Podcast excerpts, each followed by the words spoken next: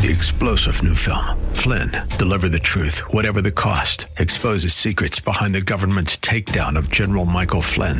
Flynn knew what the intel world had been up to. He ordered the first audit of the use of contractors. This set off alarm bells. He told the truth. He was the most dangerous person for Donald Trump to hire. They had to get rid of Flynn. Flynn, deliver the truth, whatever the cost. Available now. Watch it today. Go to salemnow.com. Salemnow.com. The humiliation and exaltation of Christ. You got it. A look at the cross of Christ next on Abounding Grace with Gary Wagner.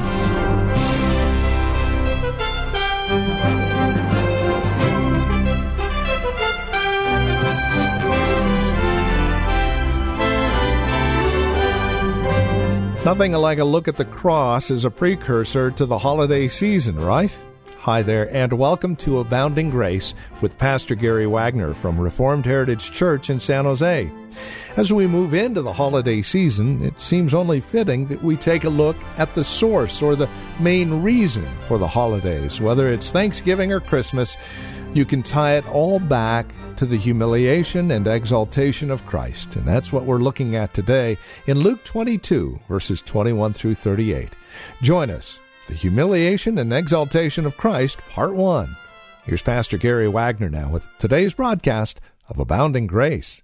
Jesus and his apostles are still in the upper room where they have just celebrated the last Passover and the first Lord's Supper.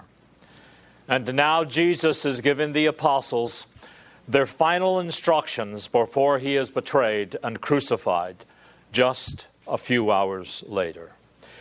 These instructions are contained actually in chapters 13 through 16 of the Gospel of John. And I would suggest that when you have the opportunity that you actually read those chapters. And I'd like you to read them in the context that it is Jesus teaching his disciples on that Thursday evening in the upper room just before he is betrayed because then I think you will get a feel for the love and the care that he had for his apostles. After giving the instructions, then Jesus prays his great high priestly prayer on their behalf, found in John 17. Remember now, it is Thursday evening, and just a few hours later, he would be betrayed. The next day he would be crucified and buried. He would remain in the grave over Saturday, and then on Sunday morning, God would raise him from the dead. Now, in the text that we are going to consider today, which are verses 21 through 38, Luke records four conversations that took place that night between Christ and his apostles. Now, remember, Luke is an artist with words. He knows how to weave together incidents in order to have a full picture of Christ. Now, sometimes it's hard to see how those various incidents are connected with one another. But trust me, it is a great study to make every effort to try and see the common thread, which is definitely there, by which Luke weaves these conversations together. Notice first verses 21 through 23. Jesus prophesies his betrayal by Judas. In verses 24 through 30, Luke tells us about a quarrel that the apostles have again about who among them would be the greatest in the kingdom, and we see Jesus' revolution of that quarrel. In verses 31 through 34, Jesus warns Peter that he will deny him and yet be restored and useful in his kingdom. Then in verses 35 through 38, Jesus prepares his apostles for their mission into a dangerous world without his physical presence. Now, why did Luke link these four conversations together when there were so many other things he could have brought into the, into the picture? Well, Luke doesn't tell us everything that took place in that upper room. For instance, he doesn't tell us about Jesus washing the feet of the apostles. He doesn't tell us Jesus' teaching about the Holy Spirit that we found in John chapter 14. So, why did he mention just these four things and excluded so many others? Remember, Luke had a deliberate purpose for including and excluding any event, any saying, anything he felt unnecessary. Because he only put in things that would support his theme and that would illustrate and explain the unifying idea that he wanted to make about the Lord Jesus Christ to his disciples, which is the Son of Man came to seek and to save that which is lost. For the Lord's Christ is Christ the Lord.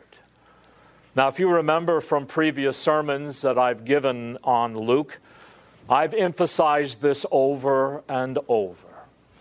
Everything Luke brings out has as its purpose to impact us with the greater point that the Lord's Christ, the Lord's Messiah, that was sent from the Lord Himself is none other than the Lord Himself. The Lord's Christ is Christ the Lord incarnate who came to seek and to save that which is lost. Now, did you notice any unifying factors between those four conversations that Bob read to us earlier? Did you see anything in them that would help you understand why Luke put these particular passages together? Well, I believe there are two strands that hold these four conversations together. The first is that each one of these conversations contributes to the humiliation of the Lord Jesus Christ. You see, there are two phases in Christ's life in order to be our Savior. There is the phase of humiliation that began with his conception on through to his burial, and there is the phase of exaltation that began with his resurrection and is climaxed in his second coming at the end of time. Now, the reason for his deep humiliation, deeper, more humiliating than any other human being, was because there are consequences to sin. And the Lord came to save people from the consequences of their sin so that we would not be humiliated as deep as we deserve. And then he was raised from the dead and the humiliation was ended in order to apply salvation to our lives. Now, notice each, how each one of these four conversations is humiliating to him. For instance, in verses 21 through 23, he finds that one of his closest friends, who had been with him for three years, a part of his inner circle, Judas, is going to betray him for absolutely no reason. Then in verses 24 through 30, his apostles argue over personal ambition on this most solemn of all nights in human history. And I'm sure that broke his heart. In verses 31 through 34, he says that his beloved apostle will deny him in just a few hours. Then in verses 35 through 38, he says this world is dangerous because it hates me.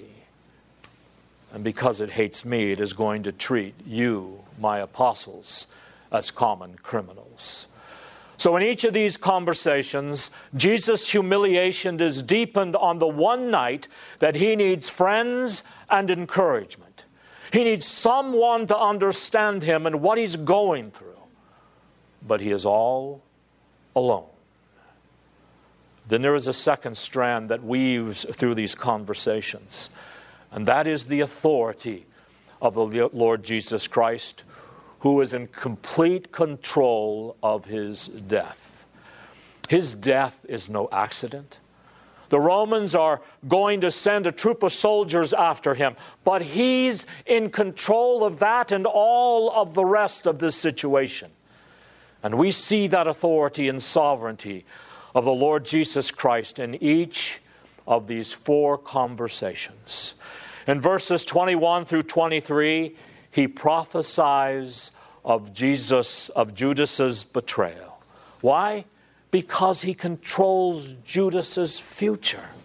He knows what Judas is going to do because he predestined it to happen, which also means that he controlled Satan, as we're going to see a little later. In verses 24 through 30, this is where he resolves the argument among the, among the disciples as to who will be the greatest. And he says, We don't judge greatness the same way in my kingdom as the world does.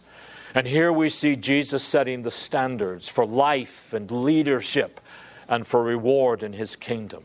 Here we see his eternity.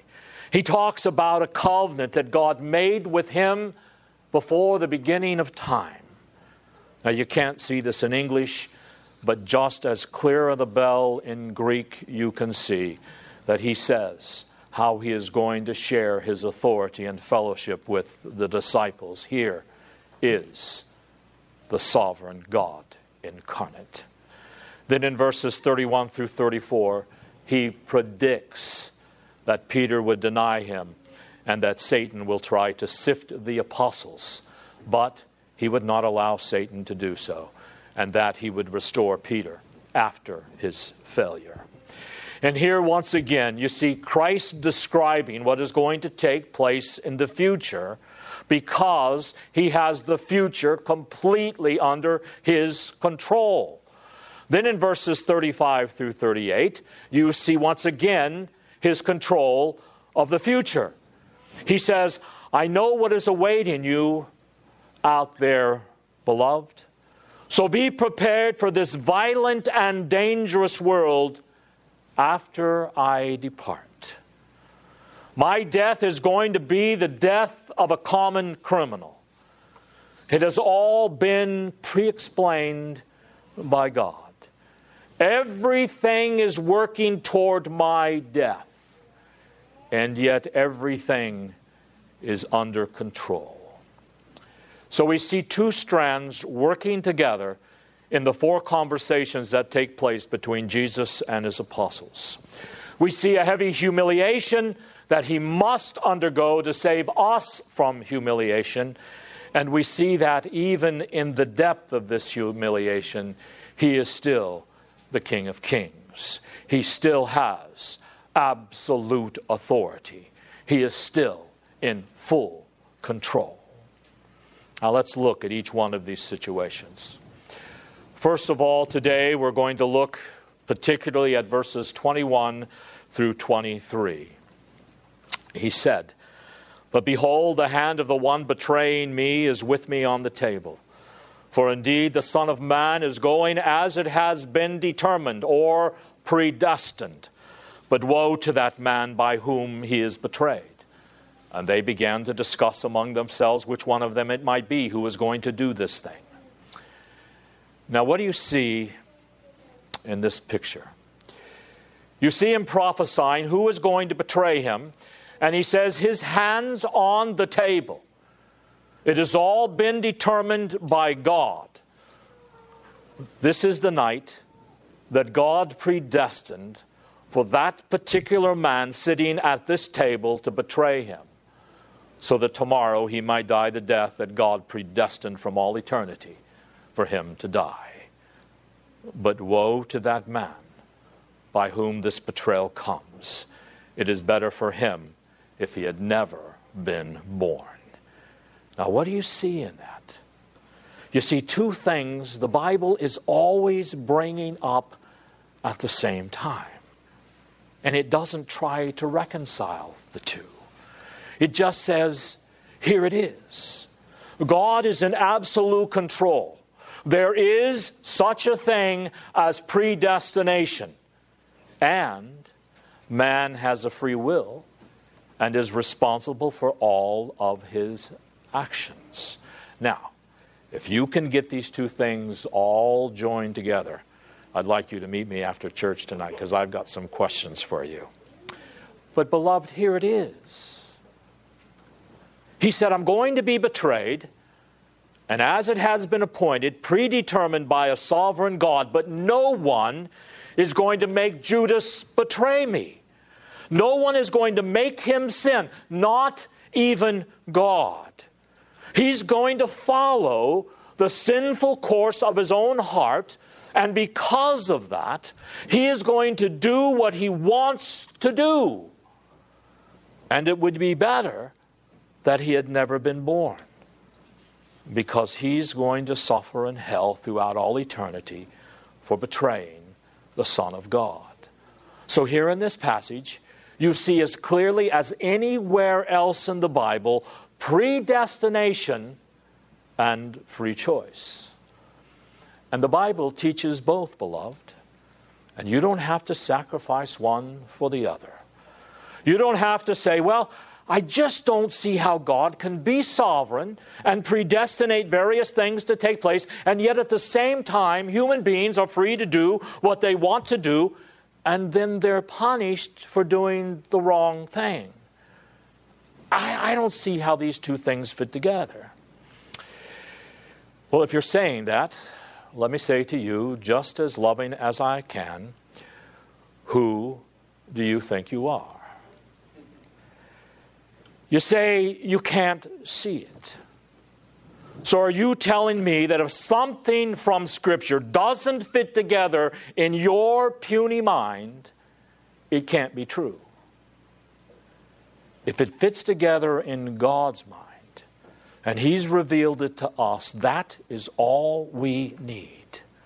And we have got to rearrange our own thinking to bring it into submission to the ways of God. Jesus said, I'm about to die. I was predestined to be betrayed, and the man who is doing it is doing it of his own free will, and he is going to be judged for doing it. Right there, you have them both on the same page. Now, why did he say this at this particular point of the evening? Why did he say there is someone here who is going to betray me? And his hand is on the table. He knew he, who he was talking about, and Judas knew who he was talking about. Only these two men knew. At that point in time, the Lord Jesus Christ was appealing to Judas's sense of responsibility. There's still time, Judas. You have a responsibility before me, and I'm calling you to repentance, and you know I am. But Judas sits still. He doesn't budge. In spite of the pressure that he surely felt at that point, he chooses to align himself with Satan. At that point, when Jesus said, There is someone whose hand is on the table who is going to betray me, he was compelling Satan to come into that room. Satan, it is time. It is time that you take your best shot. It is time to do what you have wanted to do throughout all history. It's time to bruise my heel, Satan. It is time to come into the heart and take over Judas. So the Lord Jesus Christ virtually compels Satan to construct the frame of the cross upon which he would be crucified, said one commentator. There in that room, the Lord Jesus Christ knows full well that on one hand there is such a thing as election and reprobation, and on the other hand there is such a thing as human responsibility. And Judas has irrevocably chosen to align himself with Satan. And Christ says, Satan, come on in to the upper room. Turn with me to Mark 14. But first, I'm going to read to you verse 21 of Luke 22. But behold, the hand of the one betraying me is with me on the table.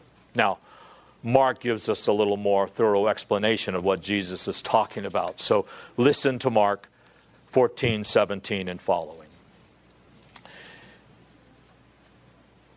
And when it was evening, Jesus came with the twelve.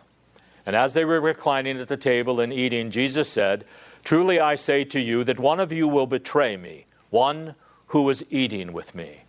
They began to be grieved and say to him one by one, Surely not I. And he said to them, It is the one of the twelve who dips with me in the bowl. For the Son of Man is to go just as it is written of him. But woe to that man by whom the Son of Man is betrayed. It would have been good for that man if he had not been born. The various apostles say, Surely it is not I. And he says, It is the one who was about to dip in the bread in the bowl with me.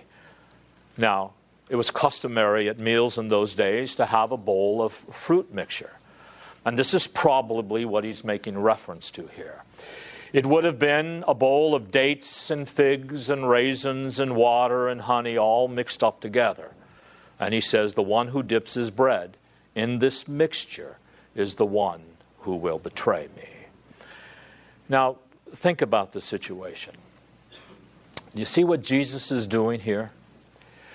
Remember, the purpose of this story is to illustrate Christ's control and sovereignty. He says, Someone is going to betray me. Whoever dips next in the bowl, that is the one. So, what is he doing? Well, to put it in philosophical terms, he is forcing the antithesis. He's fanning the fire. He gives that bit of food and he says that one of you men is filthy and the rest of you are being sanctified. With that one little bit of bread, moistened by fruit, everything that is about to happen accelerates its pace, and Jesus is the one making it accelerate. And he's calling out Satan to take his best shot. And Satan comes into Judas's heart. He couldn't have done it before. He'd been influencing Judas, but it wasn't until then that a sovereign Christ allowed Satan to come into Judas's heart. And of course, Satan came into Judas's heart. Judas gets up, and the next thing we see of him is the betrayer's kiss. So, what we see here in offering Judas this piece of bread dipped in fruit is Christ in all of his majesty and in all of his sovereignty and with all of his control.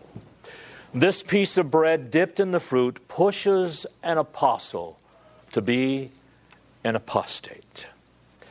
You played the game of the apostle for three years, Judas. It's time to be what your heart wants you to be. Take the bread, become an apostate. The offering of that bread was a catalyst bringing years of secret sin to a climax in Judas's life. You see, Judas came to the supper that evening think it would, thinking it would be no different than any other supper. He'd eat whatever he wanted, and he'd converse with the others like always. But that evening, he would eat what Jesus gave him. And so, with that piece of bread, he ate death. He eats quickly and he leaves immediately. Now, listen that soft bread from the hand of Jesus has the same effectiveness as the Word of God today. God's Word never returns without accomplishing what, it, what He intends for it to accomplish. That Word forces choices upon people. It makes people bow in submission or it stiffens their necks in proud defiance. It converts them or it hardens them. And that is what you need to see is going on here. Well, that's all the time we have. This has been Abounding Grace with Pastor Gary Wagner, the ministry of Reformed Heritage Church in San Jose. It is our goal and desire that you would abound in grace through the preaching and teaching of God's Word. And that is why we come to you on a daily basis. Now, as we close out our time together, we also realize that some of these messages that are presented here on Abounding Grace are well worth reviewing again at your convenience. Maybe you joined us a bit late. Well, we have copies on CD. They're just $5. Mention today's date as you call or write to us. Here's how to get in touch with us. The phone number is 408 866 5607. That's 408 866 5607. You're welcome to also visit our website, learn a bit more about us. We're at reformedheritage.org. Again, reformedheritage.org. And then, of course, if you would love to partner with us, if you're feeling led of the Lord to become a financial partner with us as we continue this ministry here on this station, please write to us at PMB number 402 and the address is 1484 Pollard Road, Los Gatos, California. The zip code is 95032. Or, again, simply call us. 408 866 5607. That's 408 866 5607. You're also welcome to join us for worship. Sunday services here at Reformed Heritage Church are at 5055 Lone Hill Road in Los Gatos. We meet at the Lone Hill Church 2 in the afternoon. Directions can be found at reformedheritage.org or by again calling 408 866 5607. We thank you for joining us and trust we'll see you again next time we get together for another broadcast of Abounding Grace with Pastor Gary Wagner. Three star general Michael J. Flynn, head of the Pentagon Intelligence Agency, knew all the government's dirty secrets. He was one of the most respected generals in the military. Flynn knew what the intel world had been up to, he understood its funding. He ordered the first audit of the use of contractors. This set off alarm bells. The explosive new documentary, Flynn, Deliver the Truth, Whatever the Cost, uncovers the facts behind this scandal. Flynn told the truth. He was the most dangerous person for Donald Trump to hire. I find out the worst enemy that I'm going to face in my life is right here in America. They took my assessment and they wanted me to change it. And I was like, I'm not changing it. They had to get rid of Flynn with in depth interviews, archival footage, and never before seen personal records of the man behind the headlines. I just felt like I was drowning. Flynn, deliver the truth, whatever the cost. Available now. Watch it today. Go to salemnow.com. Salemnow.com.